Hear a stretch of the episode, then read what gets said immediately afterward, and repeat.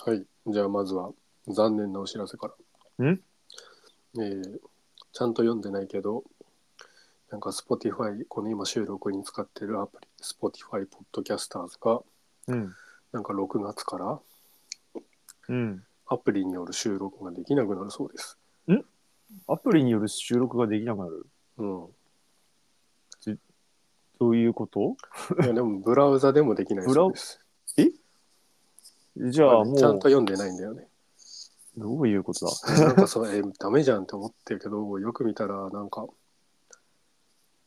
なんかのアプリに買収したか買収されたかで、あじゃあ別のアプリがそうだね。はそれ使えとま、すみたいな。そう、なんかリバー、リバーサイドっていうのと提携したらしくて、バーサイド。うん、なんかきっと多分形は変わるけど、何かしらできるんでしょうっていう感じです。うん。じゃあ、どっかでその使い方また覚えなきゃいけない感じですね。そういうことですね。なるほ 6, 月6月から。 6月。なるほど。ちなみに青山さんは何月まで日本にいるんですか今月中ですね。え、嘘。え今月そうだよ。あ、マジか。そう。今月だったんだ。いつまで、逆にいつまでいるんだって感じだけ あど。まあでも、なまあ、あどういうことえ、それいやは。決まったのはだって1決まっ年以たの上は前一年。そうね。留学に、 留学に行くぞっつって1年以上。そうです。なんなら日本にい、る昨シーズンのシクロクロス中ぐらいになんか言言ってましたね、そそうそうれね。お前はいつまでいるんだみたいな。そう。去年の時点で横断幕を掲げるかみたいな話してましたもんね。うん誰も掲げてくれなかった。 あ結局、今シーズンもか誰も掲げずに終わってしまった。 そんな話してたのを今思い出しました。はい、すみません。掲げるとしたら僕だったかも。本当だよ肩振りながら追っかけない。マジか。うん、ごめん、よく見たら、ウェブ版での録音と編集、あ、でもモバイルアプリできないんだ。モバイルアプリでの収録と編集。ができない。うん、ちなみに今使ってるのは iPad のアプリなんだけど、このモバイルアプリっていうのは何がモバイルアプリなんでしょうかっていうね。iPad iPad もそうじゃないですか iOS アプリはモバイル iOS アプリ。リ、うん。だと思いますよ。うん、ウェブ版もできないでしょ。ってことはもう実質できないじゃんっていう。あー逆に何が残ってんのっていうねあれかこれはきっとあれかな自分で音源を取っておいてそれを組み合わせたりする人はしてた人は今まで通りできますってことなるほどね。まあきっとなんかそれに変わるのがそのリバーサイドやらにあるんでしょうっていうう感じ、ん、それがなかったら俺たちも自分で音取ってそれを組み合わせなきゃいけなくなるうん。そうですね。特にこういうふうに遠方だと、要はこういうふうに半ば、なんでしょうね、LINE 通話じゃないけど、そういう、そうねあの録音機能のあ感じるで何かにしなきゃいけなくなるねそうそうそうそそうねだから別う、にちょっと不便か。対面だったらボイスメモでも何でもいいんだけどね。そうそうそう。適当に、本当に普通にパソコンとかで録音すればいいだけなんですけど、まあ、ズームつないで、なんだろうね、あの、音す、あの、収録音をパソコン音声にして、あおあ、互いの喋ったことを、な、なんていうの、外部、外部音源じゃなくて、中の音でうん。撮るにしたら一番、はうらずに撮れるのかね。うん。まあ、俺は何もわからんけど、多分なんかあるでしょうという。うん。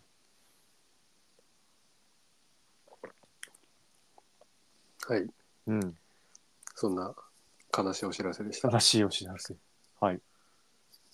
まあ、ちなみにこれみんな、あの、Spotify for Podcasters はすごいお手軽に、なんかこんな俺たちのクソみたいな雑談をネットの海に解き放てるお手軽ツールなので、なんか喋りたいことがある人はみんなね、好き勝手登録して、ぜひやってくださいっていう感じだよね。うん。そうですね。まあでも、録音機能は6月うんまああ、じゃなくてそえうそうあのもう今更だけどこのアプリの宣伝としてということね。うん うん、なんか、ね、そうですね。なんか発信したい欲がある人はぜひやってみたらいいんじゃないかなっていううん、あのマジであのプロモーションしないと誰も聞いてくれないから、まあそうですね。どうやって聞いてんだろうねなんかこう地味に続けてるとちょっとずつなぜか増え聞いてくれる人は増えていくっていう感じだけどうん、身内が多い気が。最初だって最初10再生いかなかったのがもう今平均30くらいになってるからね え、そうなんですか。そうそう、まあ、平均30つってこれユニーク再生数っていうかあのユニークリスナー数なのか再生の延べ数なのかわかんないああ。シンプルに再生ボタンが押されただけだと意外と。あでも多分それは違うんだよねあ、そうなんですか。うんへえそうなんだ。そうやっぱまあ続けてると誰かは聞いてくれるよっていうえあと逆に。と友達多い人がね始めあのもともとツイッターとか SNS のああ。フォロワーが多い人それがはね始めましたって言ったらね多分最初の何回かはみんな聞いてくれるだろうから、まあ、それで面白かったら続けるだろうしそうですねうん、まあだから友達多い人は楽しいんじゃないっていう でも多分友達多い人はあのこういうことしなくても多 分もともと楽しいから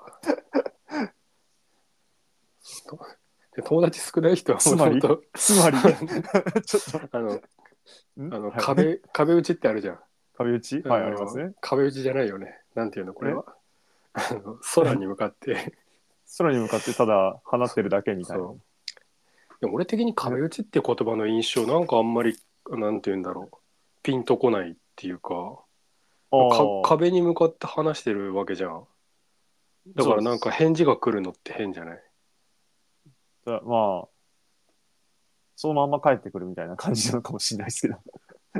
あ そうなんだけどよくさ壁打ちとか言うじゃんあの会議なんて言うんだろうその仕事でねえ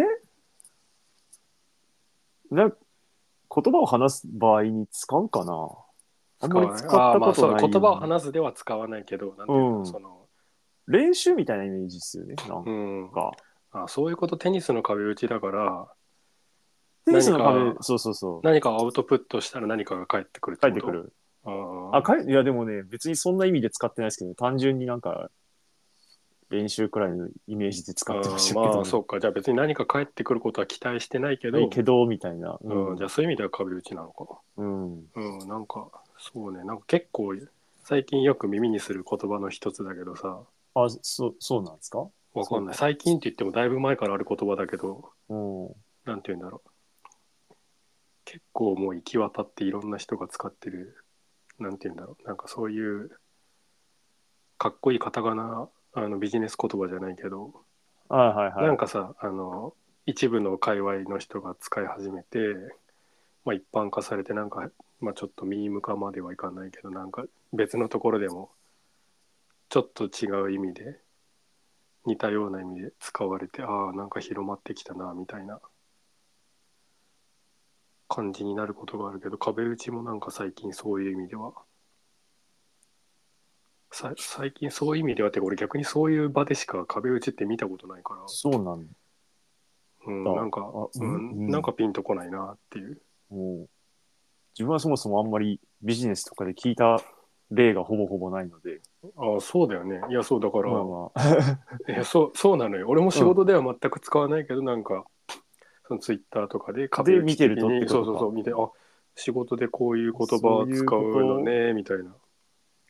へえ、なんだろじゃあ、つまりあれなの、あれはし、あの、仕事エアップな人たちが使って るあの、それっぽい言葉を使ってみたみたいな。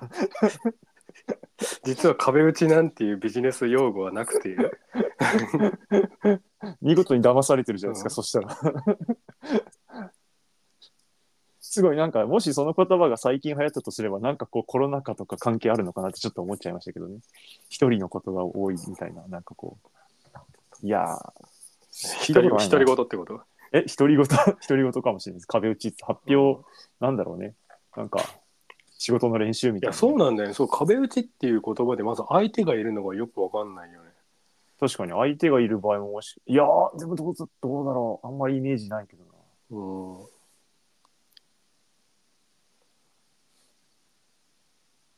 こういうのって検索したら出てくるのかしら。壁 打ちいやもう最近っていうかあ、でも、ある。何で Google? いや、うん、普通に壁打ちって打ったっけ壁打ちとはビジネスって出てきましあた。ーコンサル系の言葉なのあーなるほどねそうね大体なんかそういうの流行るよねビジネスにおける壁打ちとは、自分の考えや悩みについて相手に話し、それに対してフィードバックをもらうことを意味します。うんって書いてある。知やらなかった。そううんいやでもそうなんか俺もなんとなくそうなのかなっていうあーそのなんかみんなのツイッターとかで使ってる言葉言葉っていうか雰囲気からあ壁打ちってそういう感じなんだっていうのでなんかそのさっき言ったなんかえピンとこないっていうてかまずピンとこな壁い打っすちねで壁打ちで相手がいるって意味わかんないよねおー相手壁なんすかこれ、実は。じゃあ、コンサルは、 ただの壁だった、みたいな。それ安心コンサルに「え俺たちに壁打ちしてくださいよ」って言うってことえいやだからえコンサルがクライアントに対して「じゃあ今日は壁打ちでなんあのこっちに向かって打ってください」ってこあのコンサル言うののかな返す側なの。コンサルが返す側みたいですよ、これ。うーんあだからなんかとりあえずざっくりとこういう課題とかなんか悩みをこう話してなんか返ってくるみたいのが壁打ちうんそれに対してコンサルティングだからこれなんだろうコンサルティングの対義語的な意味なのこれ ちょっとこれすいません特定のウェブページ1個しかあのソース1個でしか見てないからちょっともうちょっと複数ソーあス必ー要なかるなほどね。あのそういう時はあの BingAI さんに聞いてみるといいんじゃないです か。なるほどね、 BingAI やうん BingAI AI は一応あの最参参考参照文参照サイトを教えてくはれいはいるから、はい。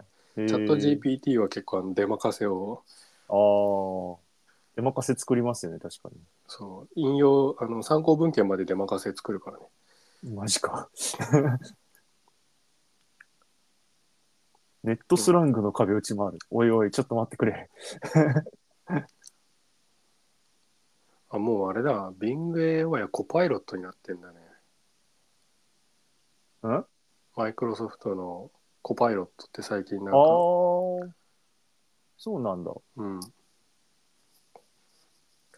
ああーんやまりっぱりね壁打ちはいろんないくつかの異なる意味で使われる言葉ですお1ースポーツの練習方法2ビジネスやネットでの意味やっぱ話を聞いてもらうこと ツツイッターの活動ツイッターではフォロワーが0人の状態でツイートを発信し続けることは壁打ちと表現することもありますえそれあれですね。僕が思ってた壁打ちの意味かもしれない。うんそれか、我々の。そう我々のポッドキャスト フ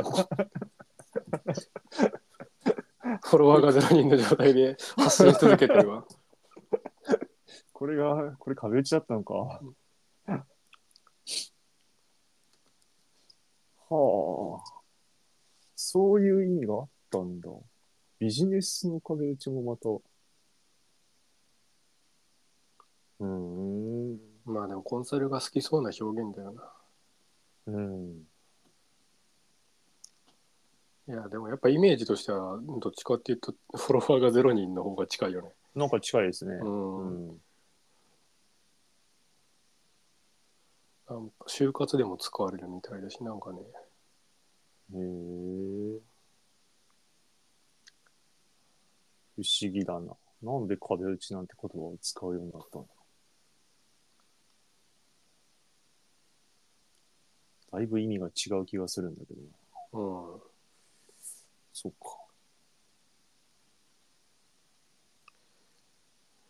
壁打ちという言葉が初めて使使われたのはいつですかって聞いてみるか。違うな。ね、なんて言うんだろう。壁打ちがビジネス、ビジネス用語の壁打ち。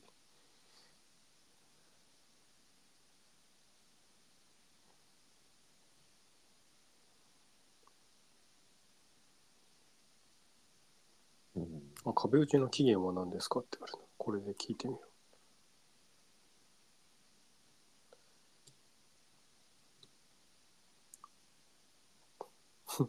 全く同じ内容が返ってきた。壁打ちはいくつかの異なる意味で使われる言葉です。はい、全く以下、以下同、以下省略。うん、うん、まあちょっと最近気になる言葉でした。壁打ち。壁打ち。はい。はい。全然知らなかった。うん、まあ我々も壁打ち系ポッドキャストとして今後やっていくしかないよね。今後やっていくしかない。まあ、それでも続けるメンタルじゃないけどまやっぱまず50あのフォロワーがいようといまいと聞いてる人がいようといまいと50は続けろみたいなのがなんか格言としてあるから、そうなんですね。うん、格言としてはないけどなんか最近聞きかじ聞きかじったわ ああ、そうなんです。ちなみにちなみに今どんだけかやってるかっていうと今エピソード今回エピソード47になる予定なんでえマジっすかほぼ50ですねそんなやってんの実はそうまあ、僕がいなかった回もちょこちょこあったかもしれないけど、うん、前には。そあ、本当う。まあでも実、最初の方結構分割したりしてたからね。ああ、そうですよね。なんかあの時、まだ豆でしたよね。うん、まあいや、だった豆、豆だったよ、あの時。いろいろうん編集して。そう。まあ、磯貝ももうちょっと暇だったしね。ああ、暇だったかも。今よりは。なんか編集ちょっとし、1回ぐらいはやった気がすいるな。や、一回して結局、あの、配信にまで行ってないでしょ、それ。でしたっけなんだそうっだけよつまんねえっつったんだっいけあや、れ違う。。なんか確かなんだっけしな、なんかよくわかんないけど、結局配信されてないと思うよ。ああ、そうだったかもしれない。うん。そう、じゃあまあ、50回は記念会ということで、またじゃあ、何か特別な、グッズね、グッズでも作グるッか。ズ、グッズ。50回目はでもう多分アメリカにいるんですよね、そうそそうね。う。今わあか、ら今からだって、こんな、今まで月1やるかやらないかみたいな感じで、何月末までに怒涛の、 怒涛の勢いで3回やるかっていう。無理ですね。いやまあ、うんこい今回を小分けにするという手もあるかもしれないけど。 いやいやそんなさ、もうただでさえ薄いのをさ、どんだけ割るんだよっていう。そうっすね。まあ、あの、逆にショートみたいので誰かが面白いとこだけ切り取ってくれたらそれなりに面白いと思うけどね。うん。その手間暇がって話ですよね。そう。そう。それはそう。そうなんだよな。まあ、これくらいでやるのがいいんでしょうね。まあ、頑張っても疲れるからね。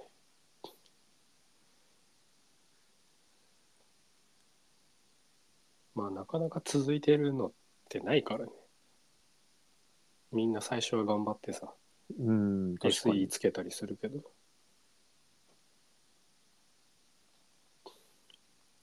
数回で終わる人も多いでしょうね、正直。そうね。うん。俺が一瞬その、まあ、今をときめく外資系コンサルの後輩と一瞬やってた番組は2回ぐらいで飽きてやめたわ。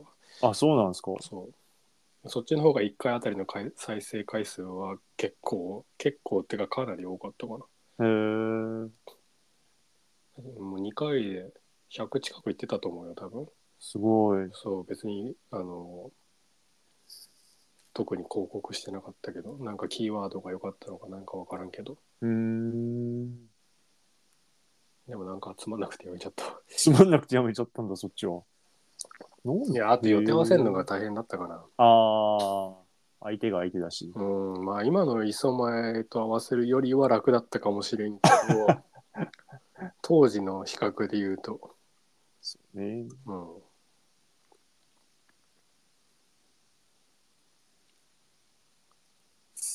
まあ、しょうがない。なかなか、青山さんと生活リズム合ってる人も少ない気もするんで、ねうんまあ子供いるとね。そうっすよね。それはそうだ。うん、子供がいいる同士だと合うのか、逆に。そんな気があする。そうかもしれない ね。早く寝かせてとか、早く寝てですとよねか。うん。基本的に前の方にシフトしますからね、子供がいるとね。そうね。うん。うちももうだって寝て、俺一人だから今。あ、そうですか。うん。いや、早い。でも、確かにちっちゃい頃これぐらいに寝てたな。そうよね。俺も大体8時には寝てたわ。うん。しかも小学校、中高学年まで。うん。自分もそんな感じでした。9時とか8時に寝てたの。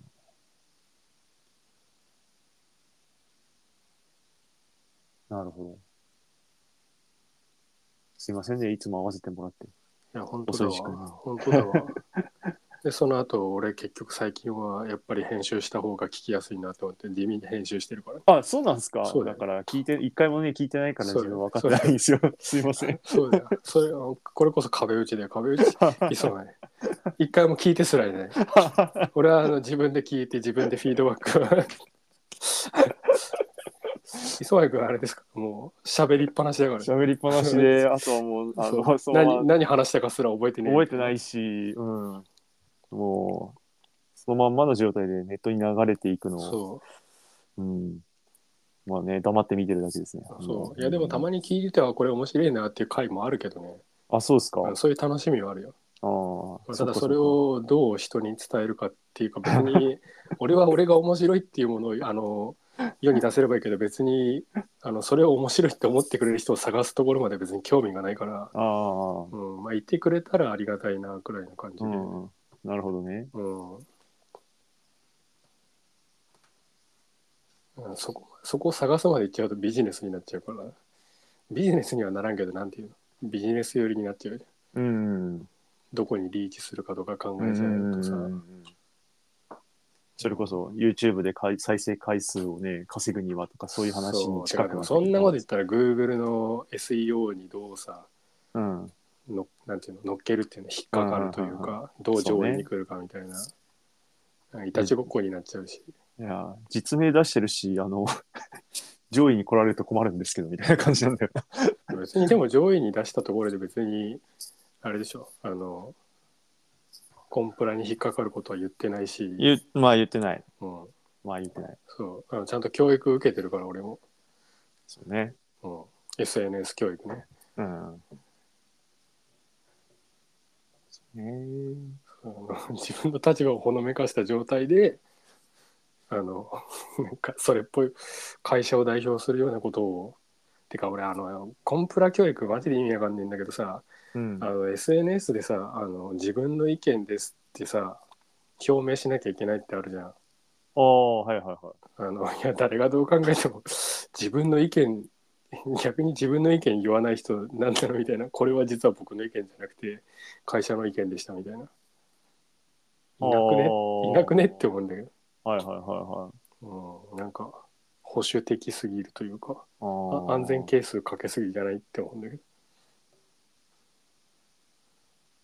自分の意見、そうね。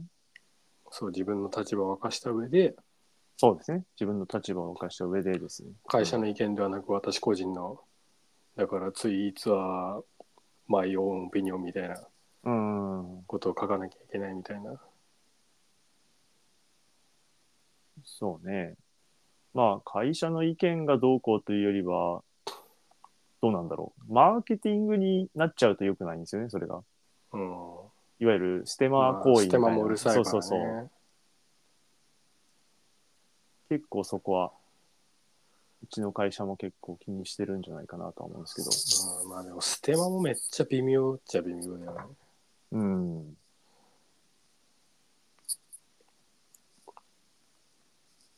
PR 記事ですといえばいいのかっていう話だしお金ねをそうね。そこに金銭があるのかないのかとかうん。じゃあ本当に自分の紹介したいものはどう紹介したらいいんだとかもうそういうこと考える とそんなこと言ったらあれあれ何あの うんうん。私なんだっけその買ってよかったものをああ、ベはいス,、はいはい。ベストなんとかみたいなのよくやるじやゃっんてますね。ああいう人たち。ち別にあのあれだよね別に自分の所属を明らかにしたりとかしてないよねああ。ここれはあのうん。あくまで私の意見ですとかそれはでも会社が関係ないからいいんじゃないですか。いやまんあ関係してないんだろうけどうん。あの完全に関係してないと誰も証明できなくない実はまあまあま業務で触ったことあるかもしれないし利益相反っていうかまあそういうなんかもうなんかとにかく面倒くさいこと多すぎんだよなあ。うん。利益相反だのなんだの、まあ、利益相反はわかるけどじゃあまあ倫理的に気にしなきゃいけない部分はたくさんあるんだけどうん。まあ、そうですね。難しい。うんまあ、結局、個人の言ってることが非常にこう、広く流れるようになったっていうのそうね、が、まあ、だいぶ違ってきてるんでしょうけどね、昔とはね。そうね状況がね。うん。一個人の言ったことが非常に広がりますからね。そうね今どこで何がどう広がるかなんかわかんないからねそう、そう。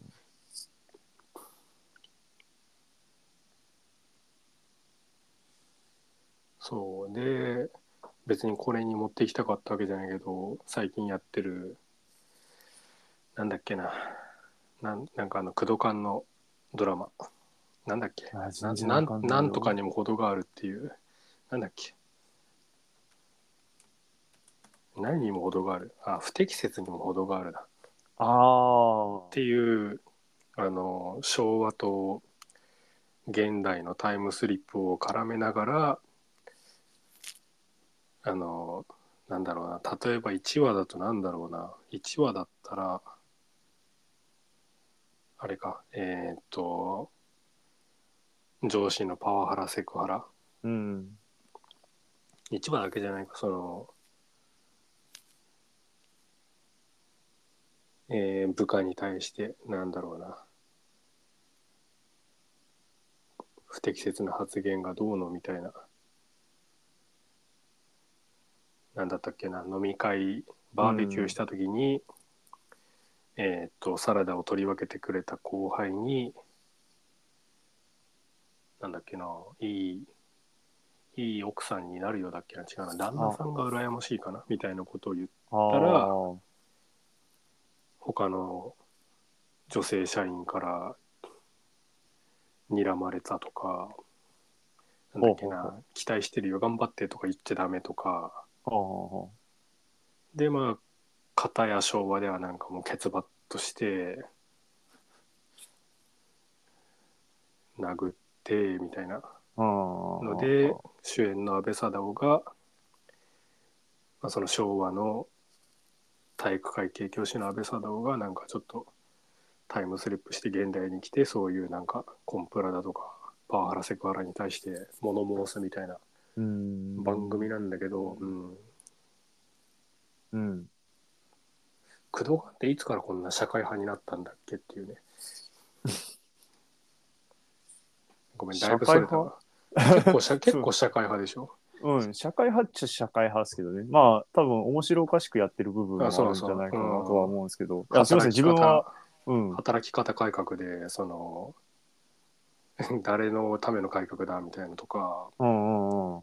その残業したい人もいるけど働き方改革で思うように働けないとかうんうん。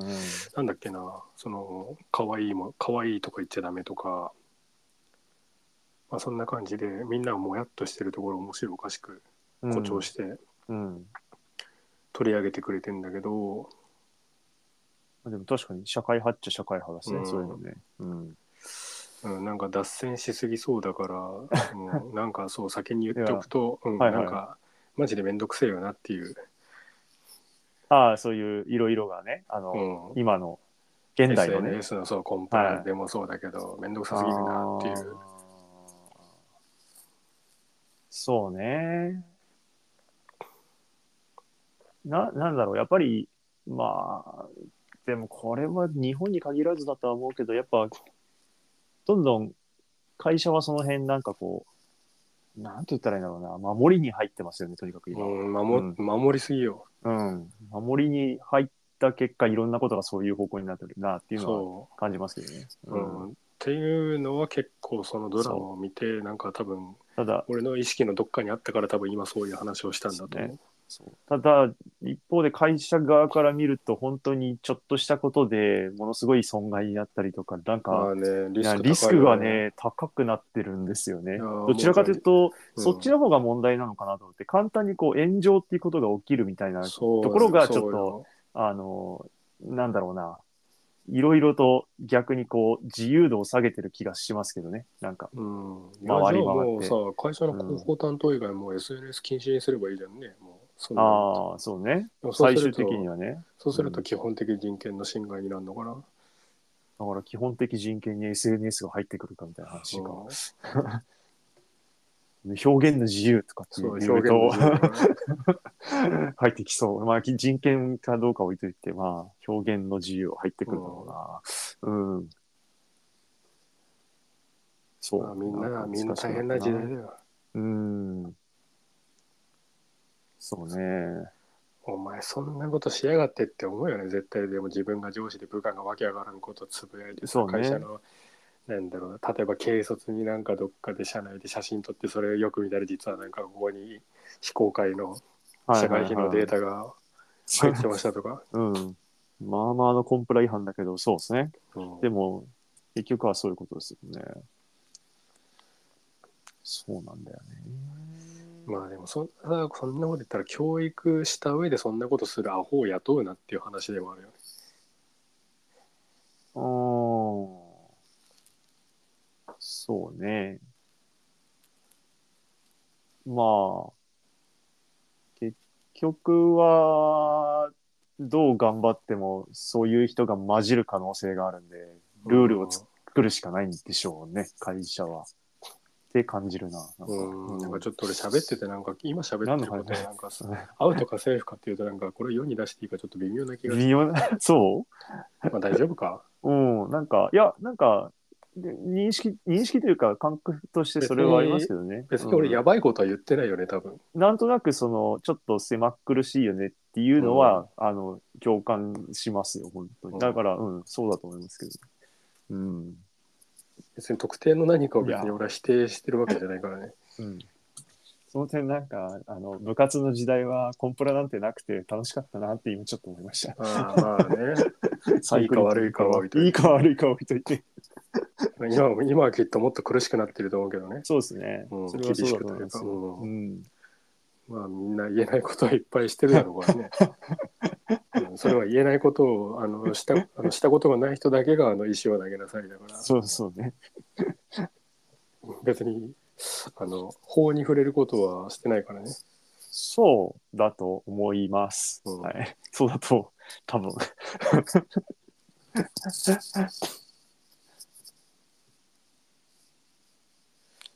なるほどね。まあ、ででも、ごめん、うん、いやいや、なんかそういう感覚ってみんな持ってるのかなっていうのはちょっと思ったのは、あ、まあ、そういう感覚とは違うのか、これは。あの、ドラマの話に戻っちゃうんですけど、うん結構あの、会社ではすごい話してる人多いんですよ。で、結構、堅はい苦しいなって、そう、堅苦しいなっていうのもそうだし、そうだけど、あの、要は昭和の頃知ってる人たちが、あー今じゃありえないけど、あったよね、みたいな。あーまあそれはあるよ ね武勇伝的な話はねそうそうそまあでも俺はどっちかっていうとその話を聞いてう。うん。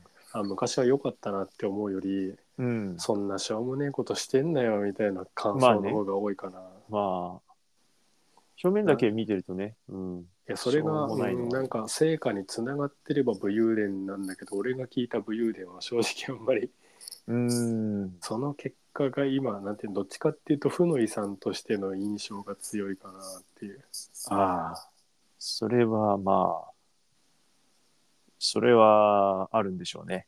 うん正直うん、まあ、日本がうんうまうまくいかなくうまくいかなくなった日本を作り上げた世代っていうのはあの辺りだと思ってるんでそう僕はだね、うん、いやもう あんまりこれ言うとそあれなんですけど、いや 怒る人もいるいるでしょうけどうだもね、多分あの確実に間違いではないです、うんまあ、ここのこれ聞いてる人は若めのはずだと思ってるんで、まあ、 うんとか言ってどうす るじどうじしようじじじばっかり言ってたのどうしよう 今ので炎上したりしてああでもなんかねあれだよなんか 確か解析で年代 出るんだよ、あはいはい、年代を見るとうんオーディエンス、うんえーっと年齢あでもやっぱりね、えー0から17歳1%より小さいうん18から22歳5%23 から27歳28%28 おーから34歳51%うんうん うん35から44歳 7%45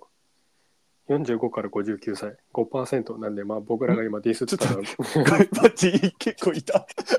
いや5%いやいじゃやあいや別にその5%の人たちを別にディスってるわけじゃないからねまあ、うんそうあの武勇 あの負の遺産俺たちにとっての負の遺産を武勇伝として喋る人たちをディスってるわけであってああのその年代全音部をディスってるわけではない。それはそうですね。いやてかあの研究の分野でこれ多分みんな先行研究とかの文献読んで思うことだと思うんだけどうん、うん、昔の人ってマジで頭いいと思う。あ、それはそう思います、なんでこんなこんなことを計算機とかない時代にやってるのかいやと本か当なんでこの時代の解析装置のレベルでこんなことまで分かってるのかとかいやそうなんですよねあの マジで大パーツじゃないけどそう信じられないくらいにあの精度高くいろんなことが分かってるそうマジで今の今の人間より昔の人間の方が頭はいいと思いうやそれはそう思いますねこれ予言書かみたいな論文も結構ありますいやマジであるるねそうすすごいっすよねあれまだ真似できねえなと思ってあれ本当に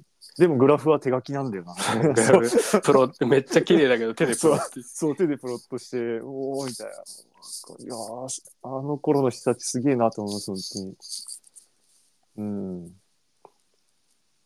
あれ何なんだろうねあの時代の人たちのまあ人数多いから本当に一握りしかそういう研究職にとしてやってなかったっていうのもあるかもしれないけうど、ん本当に優秀な人だけがやってたっていう、あーそれはそうかもしれないなマジで意味 あの難しすぎて分かんないもんだってうん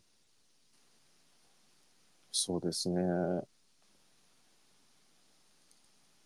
確かにな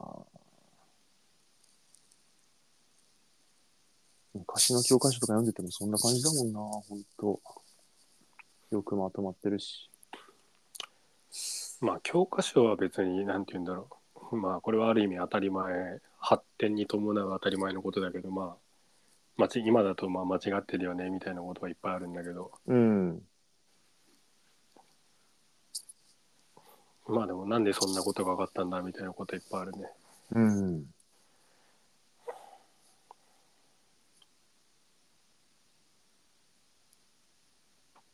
そうね。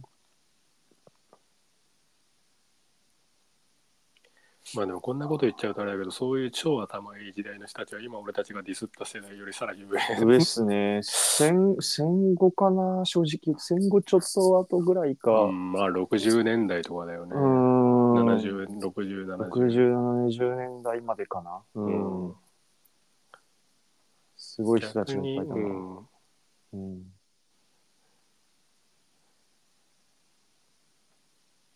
そそっから上、正直言うとあの明治ぐらいからそこぐらいまでは本当に優秀な人たちだったなって思うんですよね。うん明治のあたりはちょっと意味合いが変わってくるかもしれないです けど、うん、まずそんなところはあんま意識したことないわ俺あ明治がそな明治がなってなんて言うんだろう西暦を割れきに直すことがないからあー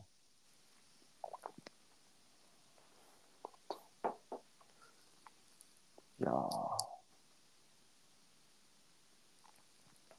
それは確かにそう。結局、高度経済成長の土台を作った人たちぐらいなまでなんだろうな、多分。うん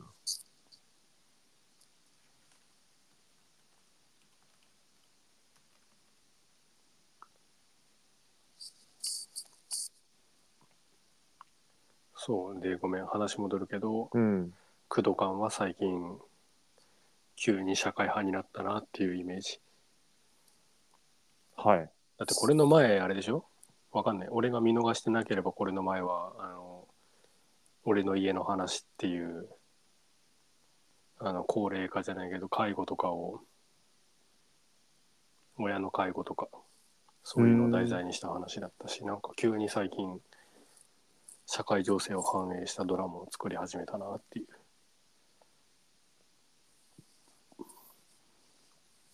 そうか。そうなんだな。最近そうか。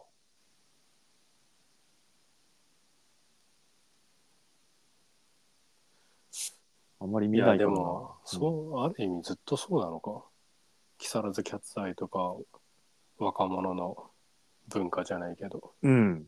それは、そういう意味でそうはですずっと変わってないのか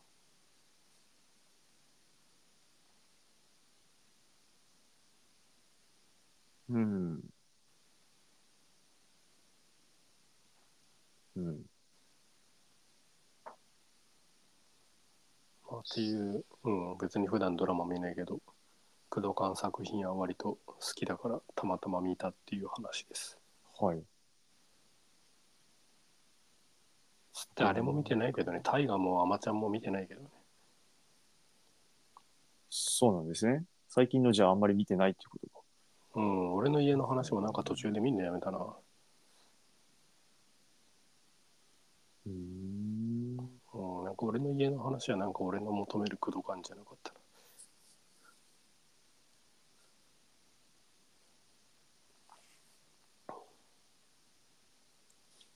うんはい。ドラマの話は僕は全くできないので、うんああ、そうね。見ないんだよな。まあ最近流行るといえばあとあれじゃないガンダムシードじゃないああ。ガンダムシードね。あの、原作当時未視聴なので全くあのなるほど。ピンときてないっていう。僕も見てた当ね時。見てたんですけどね、うん。もうね、かけらもね、記憶がね、なんか、全部見たのかどうかさえもね、怪しくって、 20年前だぜ、だって。そう、もうね、記憶がね、ないので、これは見返してから行かないといけないのかな、何話あるんだっけっていうところで、そうなんだよ。おおうなんでさ、あの、おおってなってます。 1年4クールやっちゃうわけって いうあのあれでしょだってあのなんだっけ最近やってた「水星の魔女はいはいは」 2クールでしょい。2クールですね。2クール完結ですね。はなんで4クールやってたの当時っていう オルフェンズ何何クール2クーい。ル2クールですね。これ何あの予算の違い予算なのかなそれそれでもなんかまあ、でも時間帯、放送時間帯違いましたよね、そもそもね。えでもシードって土曜の6時とかじゃなかったそうっす。あ、でも、そうか。オルフェンズもそうか。オルフェンズ水星の魔女も水星の魔女もそうか。日曜の夕方でしょあ、じゃあ一緒か。一緒だな。確かに、あれ、なんで1年もできてたんだろ。別に深夜アニメになったとかならわかるけどねそうの違いますよね。しかもあれ、連続だったっけあれ、シードって。え多分1年通してだと思うよですよね。でなんめっかちそゃん流な記憶あ行っる。てめっちゃ流行ったわけじゃないけど多分なんか不条子受けがすごくてうん。多分当時くらいから不条子が表に出てきたよね。あの、わかんない。その頃は不女子ということあはそあうんまり不女認子識っていうし不て条なか子っっていう名た前じゃなかはっなたいけけどど、あの、女性にも人気なガンダムっていうので多分で次ディスティニーでしょシードそうですね。そう全く見なかったねガンプラは買っ何個か買ったけど原作全く見なかったねうんなんかまず俺絵が無理だったもんなんか、あ、そうですか。うんあれガンダムは結構見てた。いや見てる全然見てない。あそうなんだガンダム。うん、オリジンの漫画でちょこちょこ読んでるのと、ファーストはどこまで見たかな。 うん、ファーストも成人してからだな、見たのあーは。しかも全部。見てないっていう。そっか。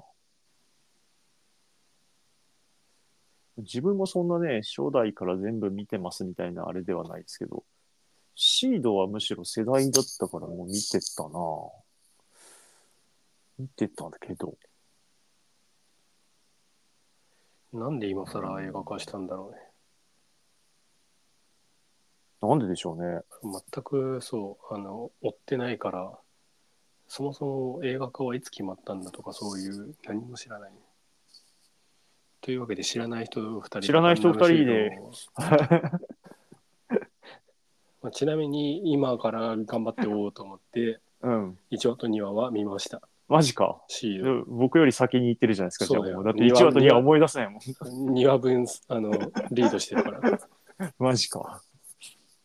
うん見た感想としては 女が全員イライラしてるっていうなんでこいつらこんなイライラしてんだよみたいああ。うんそれを言われても全く思い出してないあたり、本当、記憶が飛んでますね。なあの女性の描き方はこれどうなんだろうみたいな、あうんあ。まあ、ある意味養殖についてるのかもしついてるのかもしれないけどなんでこいつらがこんな半切れなのみたいなおのが1話2話の感想でした。ーおー。うーん、それ以外特にないな。まあ、結構なんか、ファーストをを意識してるのかな、みたいなストーリーは、2話の時点でちょこちょこあるけど、とはいえ2話ですもんね。 そう。長先が長いから、一要素でしかなさそうな気がするな、それ。ああ、全然思い出せない。これ見て、見て懐かしいと思うのかも怪しいぞ、俺。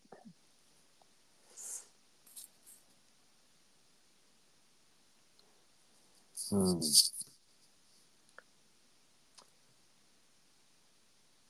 まあ、これ以上話が広がらなそうなので、広がらないでしょ見ます。 う。見てだなけでいすんだもん。俺、でもこれ、いや、マジで4クール見るって大変だぜ。でも意外と、まあな日本語だからすごい流ですよし見できるっていうのはでかいかな。そうそうそう。これが英語だったりしたら結構、しんどいな。んかしんどいけ ど。日本語だしね、別に変な話。見てなくても聞いてればわかるし、うんなんとなく。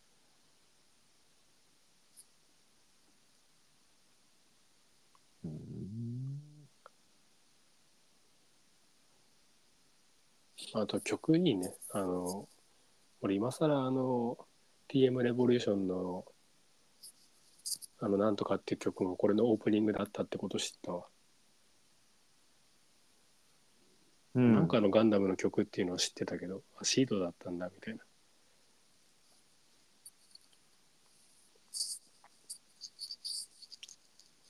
インインボークか。うん。そうですよね。は、1クール目のやつでうん。すよね。えしかも何なんか、1クールだけなんだ。なんかずっと TM レボリューション歌ってんのかと思ってた。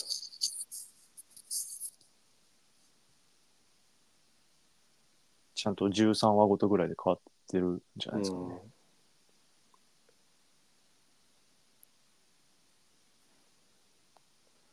うんまあこれ以上広がりませんね。はい。うんまあ、ウィキペディア読むとなんか面白そうなことが書いてあるけど、まあ、また今度。また今度。次回じゃあ、次回はシードについて。シードについて見見たところまでは 公開終わってるぜ、映画。ででしょうね。 でもなんかすごい映画ヒットしてるらしいね。もう20億だかなんだか。へえ。てか最近映画館が高すぎるからだって、あの、昔の倍でしょ、単純に。倍しますね。 1000円のが今2000円するわけだから、まあ、物価も上がってるから、 ヒットの金額が直接比較できない感じになってるか。うん、見てる人は単純に、あれだろうね、半分っていうか、うん。昔の金額で言うと半分くらいなのかなっていう。うん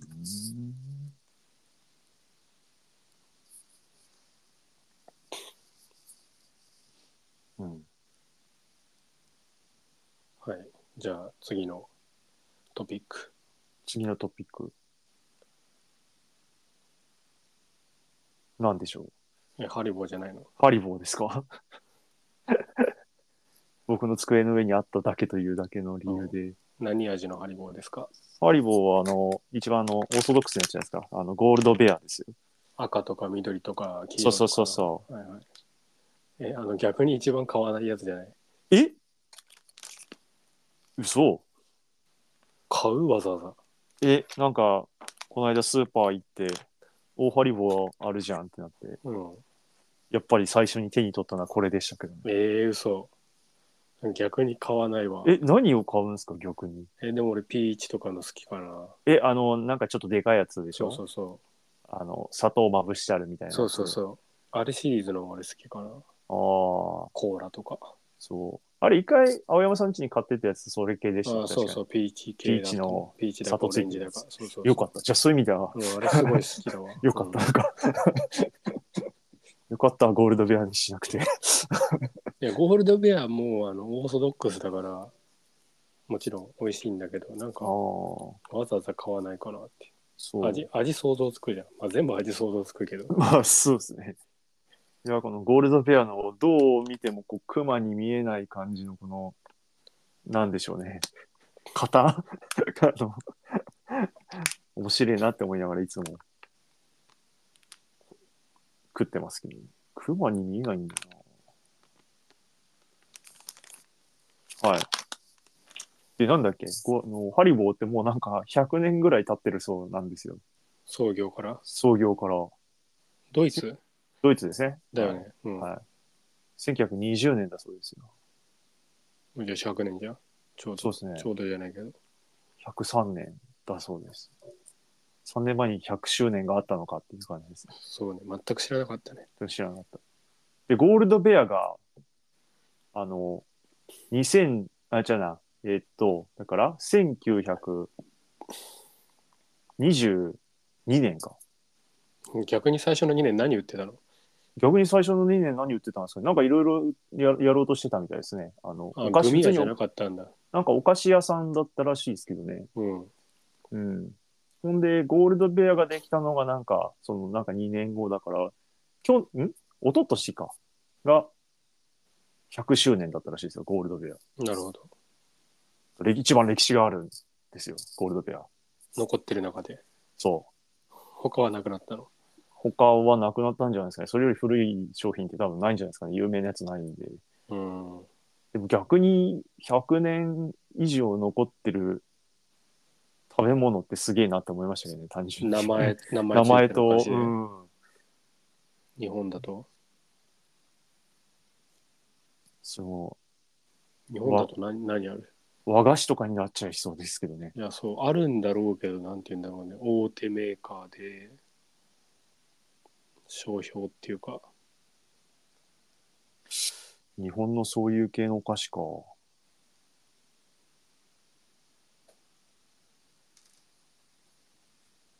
あれまあ、せんどろべい、せんべい系とかあるんじゃないのえベイカ、米の、米のお菓子、ああ亀田製菓とか。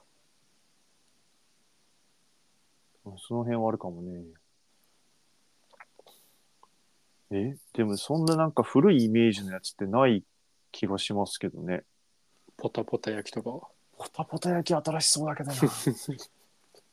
おばあちゃん作ってるのに。だってポタポタ焼きって名前がもう新しいっすよねこれ 違うのかな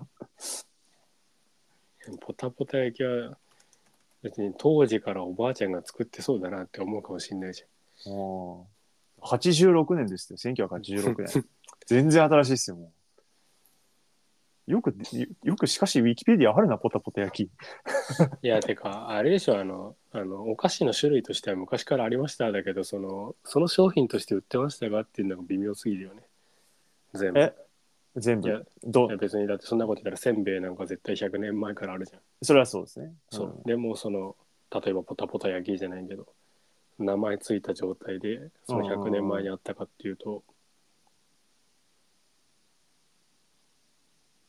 まあポタポタ焼きはないんでしょうけどもうんなんかそうまあよくあれお土産屋さんの和菓子系は多分ねあるんでしょうけどね、そんなこと言ったらじゃあ餅は昔からありますよってなるしね。うんでもこれはゴールドベアですからね。さっきから出てきてる、いやそうだからそう。だだからグミもだから昔からあるけどうん。ゴールドベアは100年だから100 100年年続いてる名前ついてるグミとしてゴーグルミドとベしてアは。そうそうそう。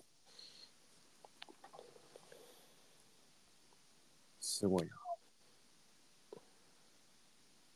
そうで、どうにか、あの、ハリボーの歴史でも調べようと思ったんですけど、うん、あんまり、なんか、なんかあんまり面白いのが出てこないなっていう感じですかね。あーなるほどね。うーん。まあ、ちなみに私は今100年以上の歴史を持つお菓子を調べました。なんかありましたこおあ、これか、みたいな。まあ、あの、やっぱ土産系だね。でしょうね。ですよね。で、ピンとくるのは、聖護院八つ橋ですね。ああ。生じゃないやつね。あーですよね。え、あこれはの、あれですよね。それこそ、なんだ。瓦みたいなやつ。そうそう そう。これはなんと、1689年創業。あーハリボーとかいうそうね。次元じゃないね。次元じゃないですけどね。いや、でもそれは実際確かにお土産屋さんで見た気がするな。それぐらい古いっていうのは。八つ橋といえばあっちですからね。うそん。の、生たじいゃない焼きかのらとねいうか、そうそうそうそう。いや、個人的にあっちの方が好きなんですよ。生じゃない方が。うん。なんかそれ、前どっかで聞いた気がする。なんか言った気がするな。そう。えーちなみになんと宮城県森のゆべしも300年続くえそうなんですかゆべしはわかるけど森のゆべしって何よっていう森のゆべし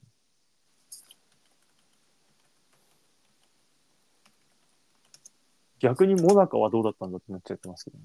白松がうん洋館とか、白松がもなかあれ新しいあれのかな新しそうじゃないうーん、確かに新しいような気がするな。ちなみに長野県これはうまい100年前から商標登録取得済み間違えた登録商標取得済みうん。 100年前にこれはうまいっていう名前で登録商標を取ったってすごいへえ。全く知らんけどこれ食べたことないっすね。これはうまい。1個170円。これ長野のどこだ出てこない。うーん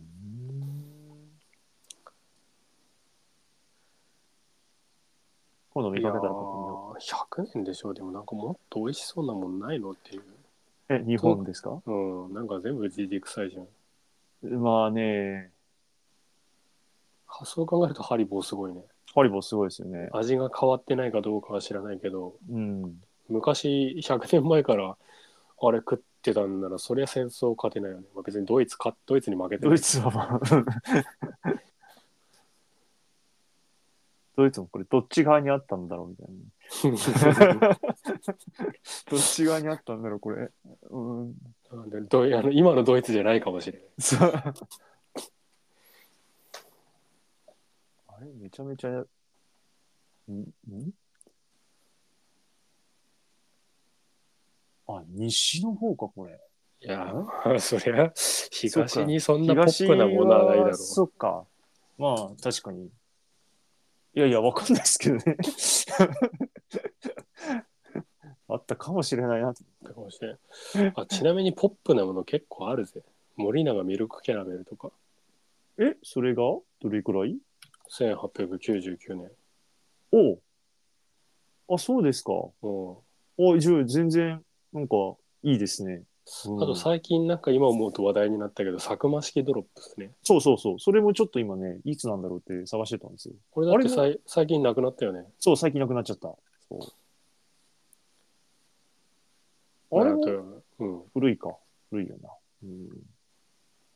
えーいやあとめっちゃ意外なんだけど森永ミルクチョコレートね1918年へーえなんかめっちゃ敗戦 敗戦後のイメージでさチョコレートを配られてたからお当時チょョコなんかなかったのかと思うけどあるんだね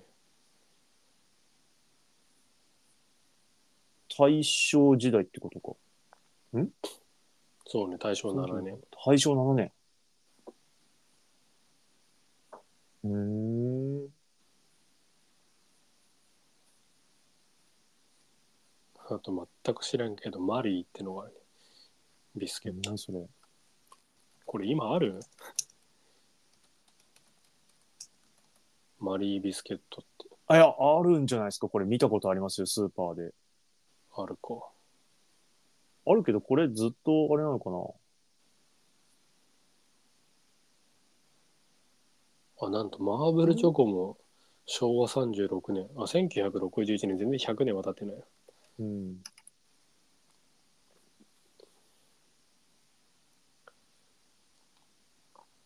まあ、意外とポップなお菓子もあるね。意外とありますね。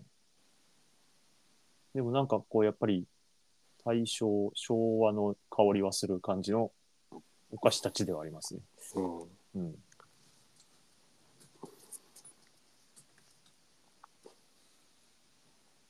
うん。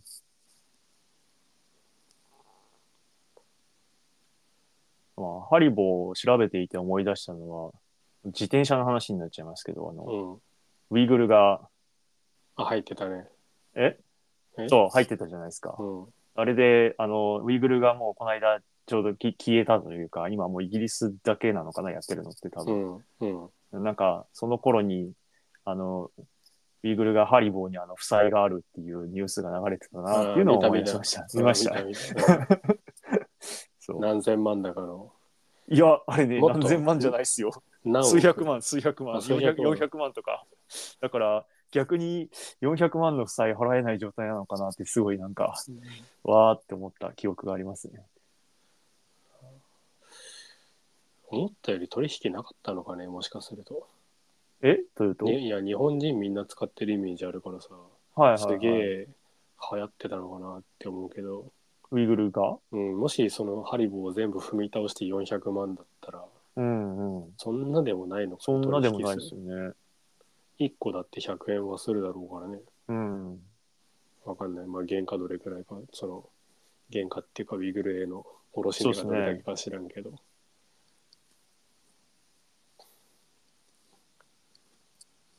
そう。自転車の話っていうから、なんか一時期リカバリーフードとしてプロツアー選手の中でハリボーが流行ってましたよねっていう知らない話かと思ったけど。 そんなそれは知ら ない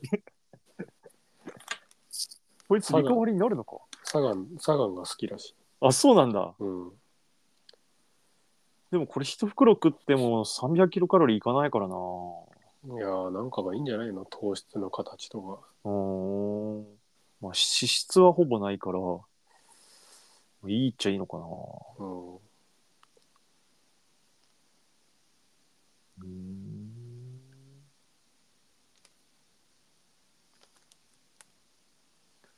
うんちょっと話戻っちゃうけどやっぱりゴールドベアが最初どんな感じだったかはちょっと100年前調の。べうん、調べてみたいな。出てハくリるのボかー、ハリボー博物館ないのドイツに。あなる、あるでしあ、ありそうですね。ょ。うん。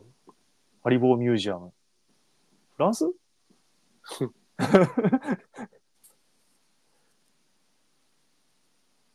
んフラ、ん俺の読み間違いかい英語なの。いや、でも俺も南フランスって出てきたな。南フランスですよね、これね。マジか。ドイツはやっぱりそんな遊遊び場は作らねえぜって感じなのかなわかんないけど。でもど、あれで しょあの、フォードじゃない、ベンツの博物館行ったあ、んでベしょンツの博物館行きましたね。 ベンツもポルシェも博物館はありますし、ベンツの博物館はね、すごかったですからね。ハリボーはフランスに行けばあるのか。ちなみに、ハリボーゴールドベレン100周年お誕生日記念展は韓国でやってますね。なんで なんで え、韓国で一番売れてたりするのかなわかんない。お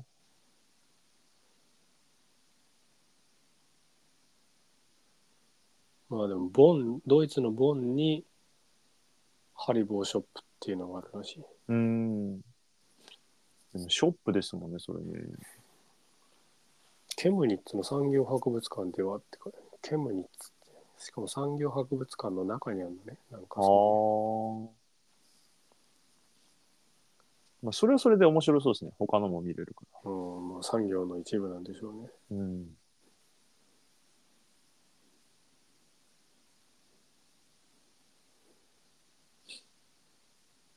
すごいな。まあ、ちなみに自分は一昨年だかにコカ・コーラ博物館アメリカにあるコカ・コーラ博物館に行ってきたけど、おお。うん、一つも楽しくなかったかな。えなんでですかいや別に何もコカ・コーラの歴史っつって別に面白いこと特になかったからいやまあなんかそういうのふーんっていうのはあるけど別にまた行くかっていうと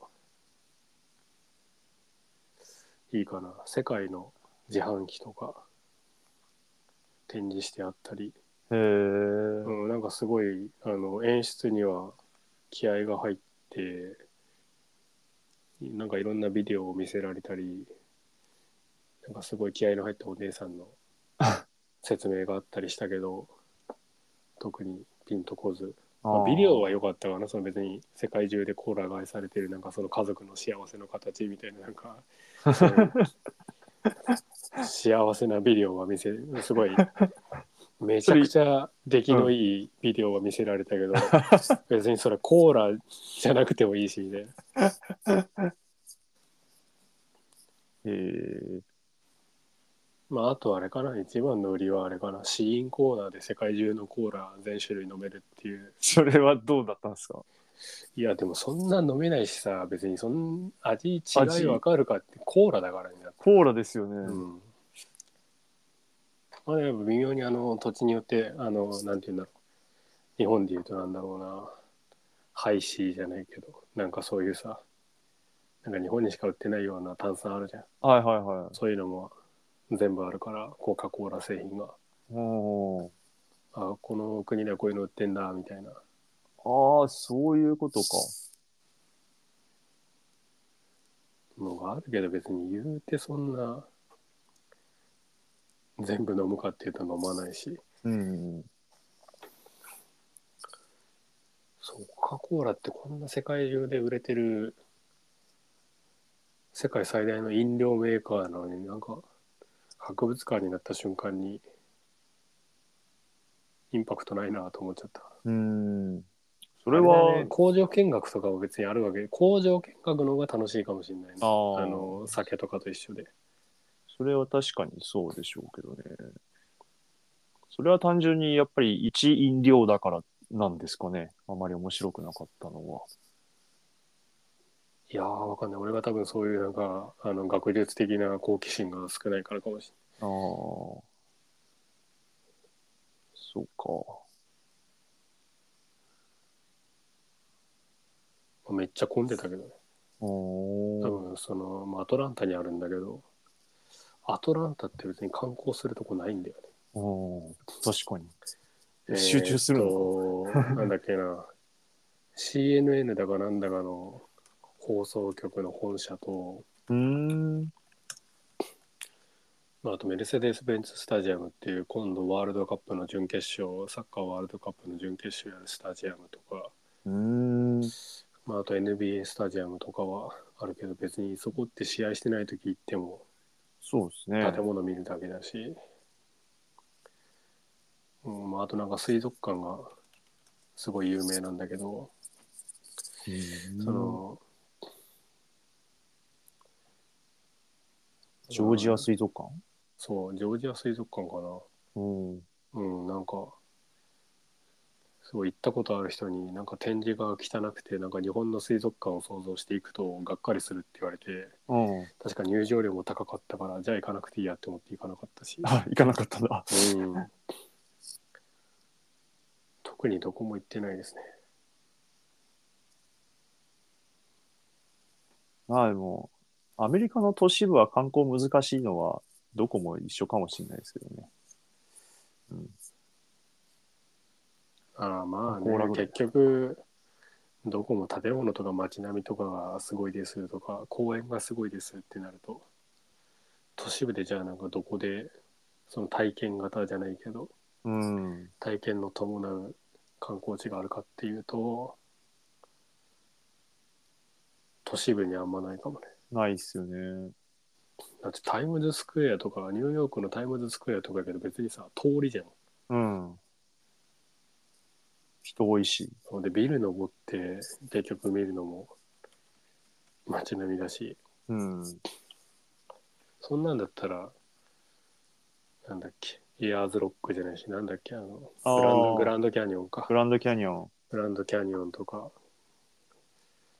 うん、ねアメリカで一番楽しかったのグランドキャニオンかな。ああ、自分もそうかもしれない。グランドキャニオン行きましたけど。うん、なんかああいう自然を感じるところの方が楽しいかもしれあれはもうだって日本には絶対ありえないスケールじゃないですか。ない。ないし、柵もないしね。そう、そう、そう、そう。あんだけのそ景観壊さずに見れるところはないよねう、。ないっすね。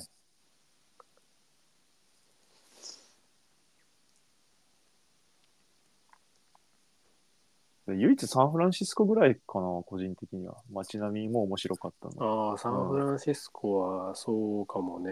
街も独特ですもんね。やっぱり坂の街で。電車走って、電そ車うじゃないけそうそうど、そう。ケーブルカーケーブルカー走って。そう。あれもあるしね。マーケットもあるし。そうですね。サンフランシスコ以外は、なんかあんまり面白いところは行ったことないな。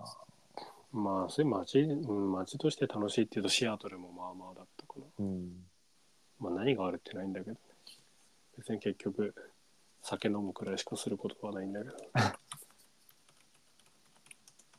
それで行くところに困って、コカ・コーラ博物館に行ったんですね。それか、ワールド・オブ・コカ・コそう、ワールド・オブ・コカ・コーラね。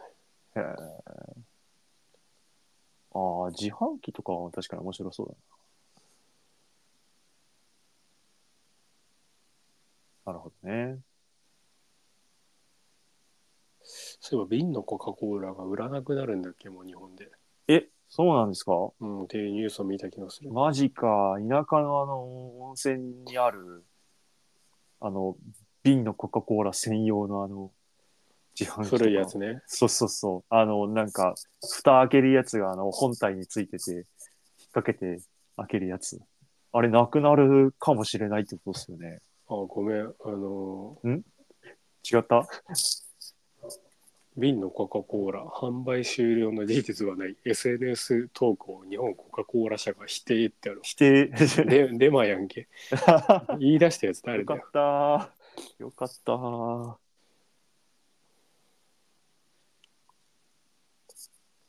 ほらね、SNS があるとそういうことがあるから、やっぱりあれですね。いまいちですね。 あまあでもなんか出荷は抑えてるらしいねなんでだろうんなんかわかんない逼迫しているとか書いてあるけどう何が瓶瓶が足りないとかかな、もしかして。今、どこも瓶足りないっすよね。あのあそう日本酒も、日本酒造、日本酒の酒造も瓶が足りない足りないっつって。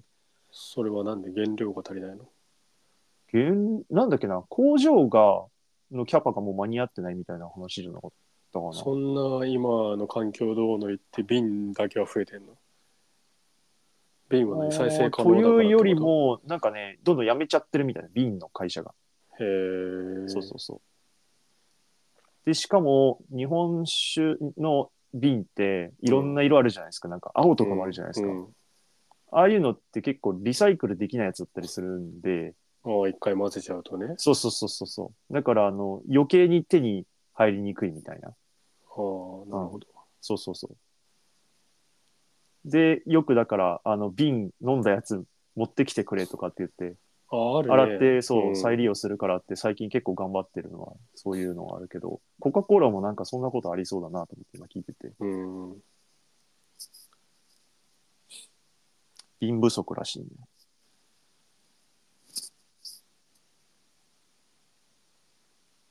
ためになりますな。 へえ、全然知らなかったわ。日本酒特に飲まないから。あ、そうか。いや、もう、自分は死活問題なので。かといって、あの、瓶をこう回収する日本酒造が近くにあるわけでもなく、 どうし、そのまままあでもリサイクルはしてますね酒屋と酒屋とかやってるよね、ずっと。酒屋もやっってるとこはやってますけどね。てかビール瓶とかですらそうじゃないあ、ビール瓶はそうでしょうね。昔からそうですよね、ビール瓶は。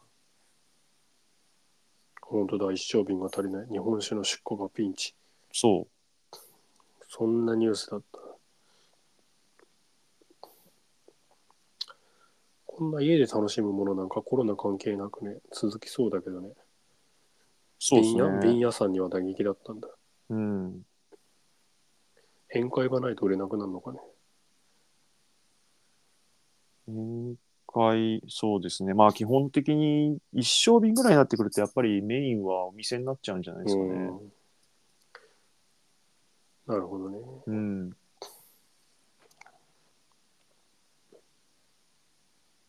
まあ僕はいつも一升瓶で買ってるんで、僕も打撃を受ける側なんです。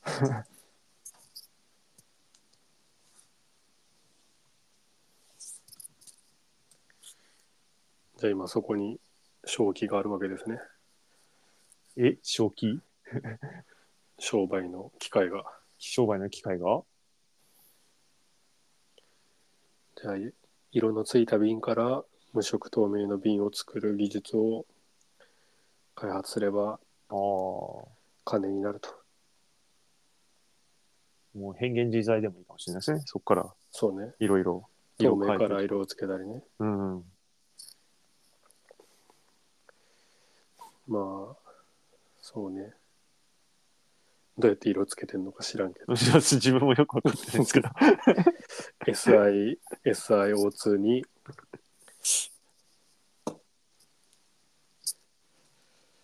何混ぜてんだろう。何混ぜてんだろおうかねしいな。茶瓶とかだってめっちゃお世話になってんだけどな、普段な。 薬液入ってるやつ全部茶瓶だからな。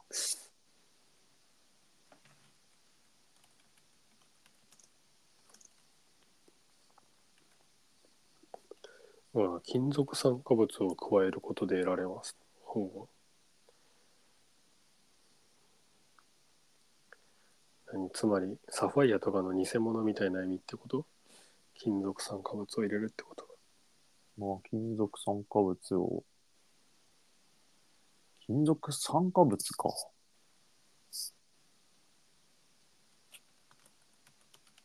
それとも何なんかそれをなんかどれだけの割合で入れるとこういう光の反射になりますみたいな話なのああガラス中に金属コロイドが分散することによって着色する場合あ場合かそういう場合もあるのねってこれはイメージしやすいかうん。ガラスの着色は金属イオンによる場合非金属イオンによる場合金属コロイドによる場合の3種類があるへえへえ。そうなんだ。いや、コロイドが分散することによって着色する場合っていうのはイメージわかるけど、金属イオンがあるとなんで色が変わるのあ遮光率が違うの。うーん、いろいろ考えるね、昔の人は。うーん。うーん。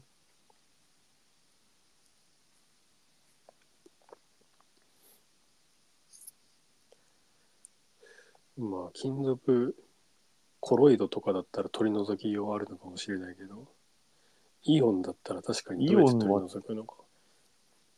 イオンはイオンで取り除き用があるのかもしれないけど、うんガラスの中で、溶融ガラスの中でどうやって取り出すかっていうと多分、めちゃめちゃ割に合わなそうな気がしてきたぞ。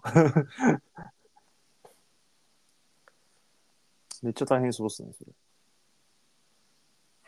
そうね、別に水の中で取り除くとかと、だったら、もうちょっと単純というか、いくらでもやりようがあるけど、ガラスっていうのが多分、